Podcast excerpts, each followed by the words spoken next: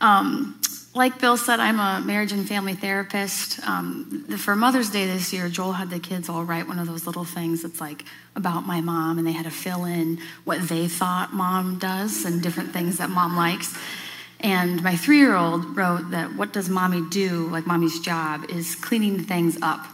And I think that's quite accurate. I spend a significant amount of my time cleaning things up. We recently got a hamster as a family pet, so that's added a whole new challenge of cleaning things up. I do that a lot. Um, but I also uh, get to listen to people's stories um, as a marriage and family therapist. And Bill already kind of addressed this first part of my message, and I love that both Pastor Bill and Pastor Jen do a phenomenal job of tending to our emotions and trying to make space for all of us to have different experiences of any given thing. And um, so I wanted to talk today about trigger warnings. Um, anybody familiar with that concept of a trigger warning? A lot of you nodding. Yeah, so essentially it's this idea that um, when something triggers us, it means that we're having a reaction, and it's usually something negative. And it can be external, like we start crying. It could be internal, like we, we feel like our stomach kind of um, get tight or something. You might be triggered emotionally, and your body might tell you that by having tension or pressure. For example, if you're longing to get married, is my mic sounding okay? No? no? Okay, okay, it's not, not something I'm doing. Okay, thank you. I'm not techie, so whatever you're experiencing. I could also hold a mic if I need to switch. Um, so, if you're longing to get married, receiving a wedding invitation, for example, could be a trigger. If you've experienced something traumatic in your past, like a house fire, um, flames or the smell even of smoke could be a trigger. And so, I think Mother's Day needs a trigger warning. Um, I have so many clients who, over the past month, have been preparing for Mother's Day and feeling really triggered. And so for some of them, like, like Bill said, it's that you had a great relationship with your mother and you miss her today. And today is a day about longing and sadness. For others, it's that the relationship wasn't good. And so there's a giant hole of rupture and that maybe repair has yet and may never come. There were many Mother's Day in the past where I had recently experienced miscarriage, and so Mother's Day meant holes of not having a baby in my arms and just knowing my baby was in heaven. Um, and of course, there's also the good. There are so many of us that love this day because we have kids who we get to love and who we, we celebrate and enjoy. And so there may be some of both. Maybe you're holding some of the good and some of the hard. And I just want all of you to know that whatever you bring today, that you are welcome here, and that even though I don't know all of your stories intimately, our God does. And He sees you, and He wants you to be welcome in this space. And so today I'm going to be talking about shame. I don't know if any of you saw this on the website. Shauna always posts a little snippet about what we're going to be talking about. I have a feeling that might be why numbers seem low today, um, because people are like, let's just go out to brunch early today, because who wants to come and listen about shame, especially on a day that is supposed to be kind of an up feeling, and this feels kind of like a downer. But I promise we're going to get to a good spot in the end, so just stick with me, okay? So, shame around motherhood impacts all of us. If you are a mom, if you have a mom, if you know a mom, parts of this will be relevant. So, please stick with me. Shame speaks lies to all of us. John 8:44 calls the devil the father of lies. And later John warns us that the thief comes to steal, kill and destroy. 1 Peter 5 says that the enemy prowls around like a roaring lion, seeking whom he can devour.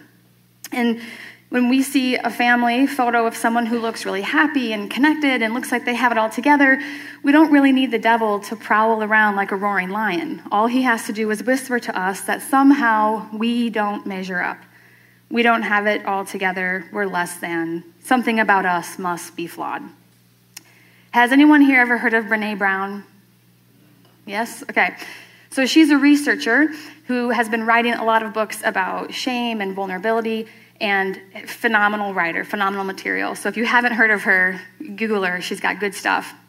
She defined shame as the intensely painful feeling or experience of believing that we are flawed and therefore unworthy of love, belonging, and connection. And every single person in this room has felt shame. It is a universal experience. Now, Brene says that men and women tend to experience shame differently. So, this is about to be an overgeneralization that will not apply completely to every person in this room. But in general, men tend to experience what she calls the shame box. Now, this box has very rigid rules about what men are supposed to do and not supposed to do. Either you're in the box or you're out of the box. It's very cut and dry. And the main mandate comes down for men don't be weak. So, chances are, if you're a man sitting here today and you feel sadness about your own mom, that shame voice might be telling you that you should get over it because that's you're, you're sounding like a baby. That's weakness. I'd like to tell you that it's not. If you're a man here today sitting next to a woman who is hurting with her desire to be a mom or struggling with her performance as a mom, and you can't seem to fix it or solve it or make it better, I'll bet that Satan is trying to whisper that somehow you're not strong enough, that you're weak. But God says you're not. In fact, it takes incredible strength to sit with someone in their pain and not just try to fix it.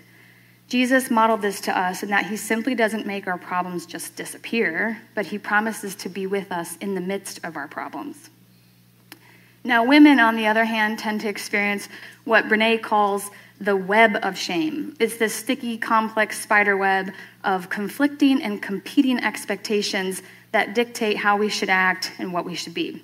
Every move you make in one direction seems to trap you in a different one. So be this, but don't be that. Be honest, but don't make people uncomfortable. Be emotional, but not a drama queen. Be composed and thoughtful and assertive, but don't be a cold hearted you know what. And on top of all of it, make it look effortless. It has to look easy, natural. Don't let anyone know that you're working for it, right? So, all of us feel shame. So, what does this have to do with Mother's Day? Well, in one of her books, Daring Greatly, Brene writes Interestingly, in terms of shame triggers for women, motherhood is a close second behind how we look. And bonus, you don't have to be a mother to experience mother shame. Society views womanhood and motherhood as inextricably bound. Therefore, our value as women is often determined by where we are in relation to our roles as mothers or potential mothers. Women are constantly asked why they haven't married, or if they are married, why they haven't had children. Even women who are married and have one child are often asked why they haven't had a second child. You've had your kids too far apart? What were you thinking? Too close? Why? That's unfair to the kids. If you're working outside the home, the first question is, well, what about the children? For women who choose not to work outside the home, what kind of example are you setting for your daughters? Mother shame is everywhere. It is a birthright for girls and women. Yet another reason that Mother's Day needs a trigger warning. So we know that shame is real and that we feel it in different ways and that it specifically shows up in motherhood. And when it shows up, it is difficult for us to be our best selves. Instead, we tend to get caught in this race of trying harder, of doing better, and of attempting to perfect. Now, unfortunately, there is no such thing as the perfect parent, and so we will spend all of our energy chasing something that doesn't exist. Every step towards one value will contrast with another. Be consistent but flexible. Be available but encourage independence. Give to your children but don't spoil. We're caught in this double bind where everything seems sort of like a lose lose. And so not only do we not know what is the right approach any, at any given time, but we place our value in success on how our kids respond. So not only do we need to be perfect parents, but we need to have perfect kids. When our kids fa- fail, we feel vulnerable and weak.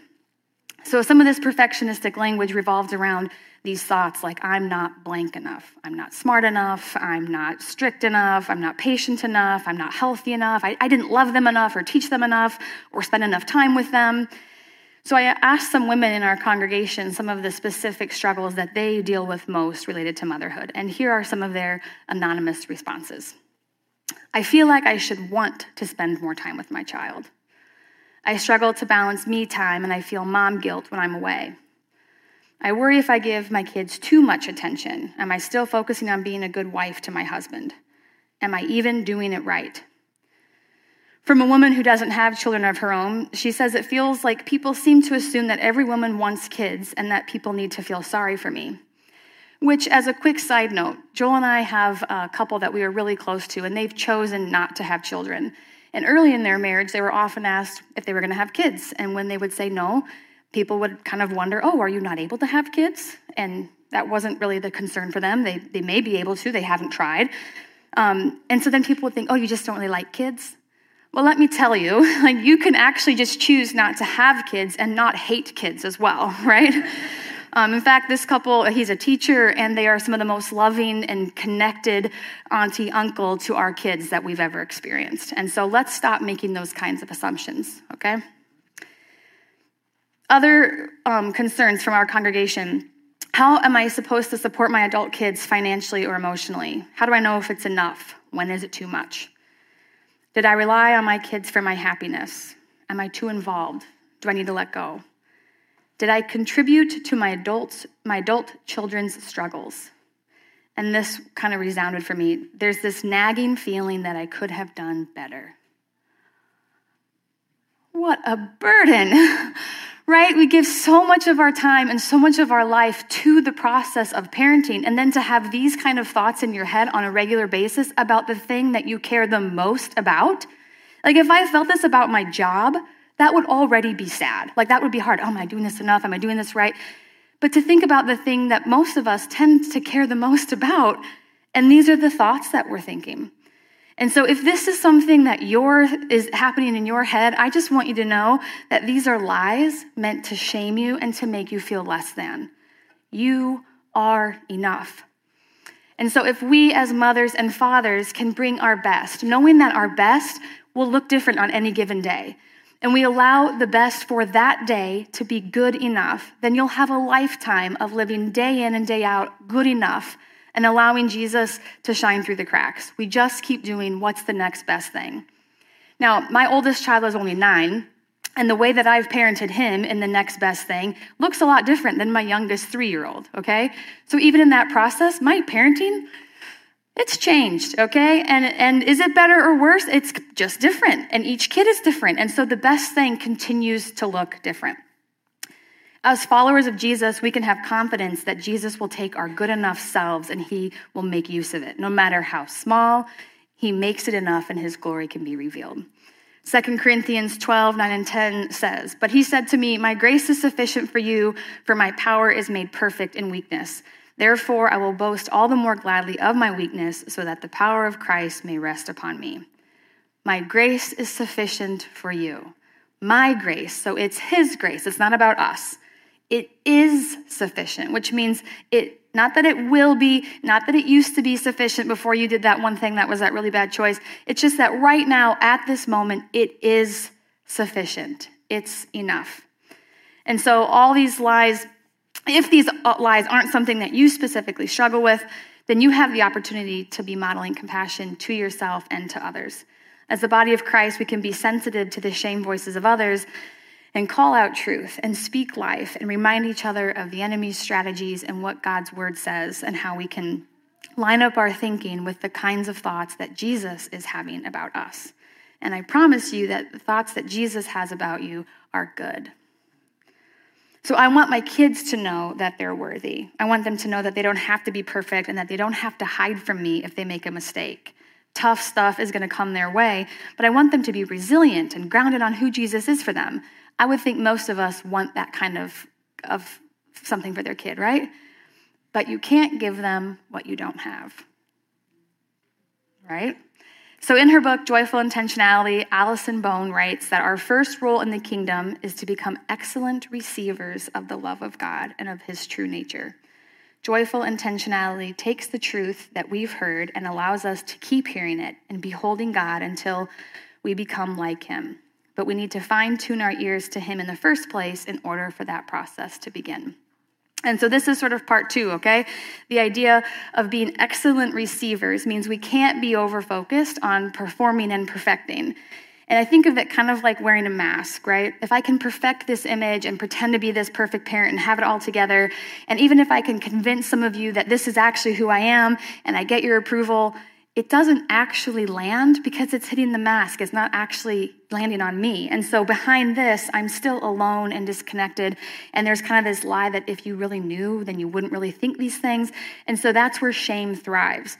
And so instead of feeling that we have to be, be perfect or have to have perfect kids, we have to know that we're worthy just as we are, that I don't even need the mask, um, and that who I am is good enough. So, You're invited to see, first, to see your own story and your own reality and to be honest with yourself, and then to allow others to see you as well, to be more honest and more real about those very difficult things that make us human, because shame, as we know, is a part of the human experience. And then we also get to see others more fully. I love this idea of being seen because I'm an attachment based therapist, and so I, um, a big part of what I do is to teach people how to really turn towards each other and be curious about what's going on underneath the surface and really see their partner. And this is attunement. Um, we, this is modeled to us in Scripture because God is called the God who sees. So in Genesis chapter 16, there's been this long run of challenges. Okay, so Abraham, his wife Sarah, couldn't get pregnant. So Sarah gives her maid Hagar to Abraham in hopes that she could get pregnant, which she does. Okay, and then things get kind of rough between Sarah and Hagar. Like there's some tension and maybe some jealousy. And so eventually Hagar gets sent to the wilderness. Okay, so that's where I'm picking the story up. And that is where God reveals himself to Hagar. Now, this is a pretty big deal because back then women didn't have a lot of honor. And so the fact that God would reveal himself to Hagar, who was a woman, was really significant.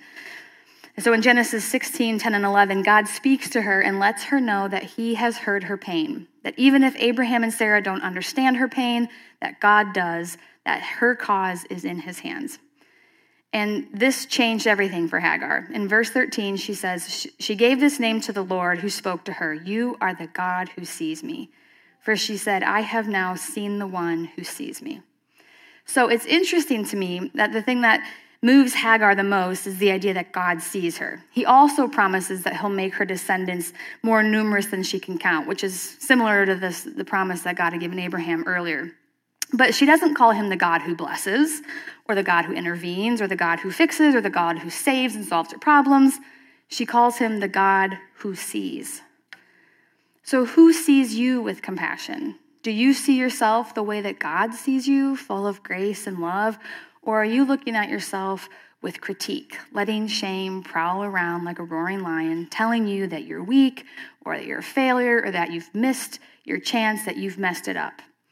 So, what if God knows your pain and He offers you grace and He fights for your cause? What if He says that who you are is good enough? In a sermon on Genesis 16, Charles Spurgeon says this. I'm going to quote this. So if you want to just like soak this in, I think this is really good to just let it fall on you, okay? God sees you. He sees you as much as if there were nobody else in the world for him to look at. If I have as many people as there are here to look at, of course, my attention must be divided. But the infinite mind of God is able to grasp a million objects at once and yet to set itself as much upon one as if there were nothing else but that one, so that you today are looked at by God as much as if throughout space there were not another creature but yourself. Can you conceive that? Suppose you are left alone, the last woman, and there is God looking at you. What an idea it would be for you to think of that, that there was only you to be looked at. How steadily he could observe you, how well he would discern you but mark you, God really does look at you this morning as much, as entirely, as absolutely without division of sight, as if you were the only being his hands had ever made. Can you grasp that? God sees you with all his eyes, with the whole of his sight. You, you, you, you are the particular object of his attention at this very moment. God's eyes are looking down upon you. Remember that. The name Hagar gives God is El Roi, meaning that seeth. The literal translation is of sight. As she says, I have seen the one who has seen me, it is twofold, right? First, he sees her, so her experience is validated. And she sees him. In the midst of her wilderness, she sees God, and how different things are when we see God in our situation. So, where is God in your situation? Can you see evidence of God on the move?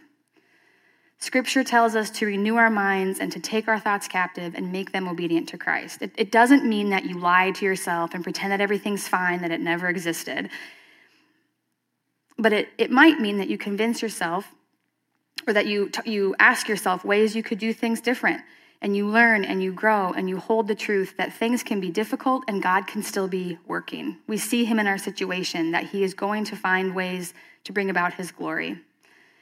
We find purpose and life and joy no matter where we are in our story. We can receive God's grace in the midst of our weakness. It is embracing what we are doing, that, that we are doing our best, and we can learn new things. It is, it is, and keep doing better, excuse me. Our good enough is good enough.